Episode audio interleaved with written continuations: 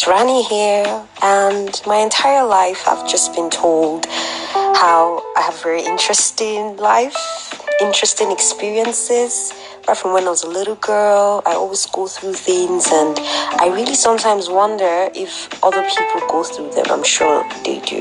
But I thought about creating an opportunity, a platform for me to share these experiences, because when I do share them with my friends, it always, it's always a very exciting moment. So um, I hope you learn a thing or two from my story. one hundred percent non-fiction.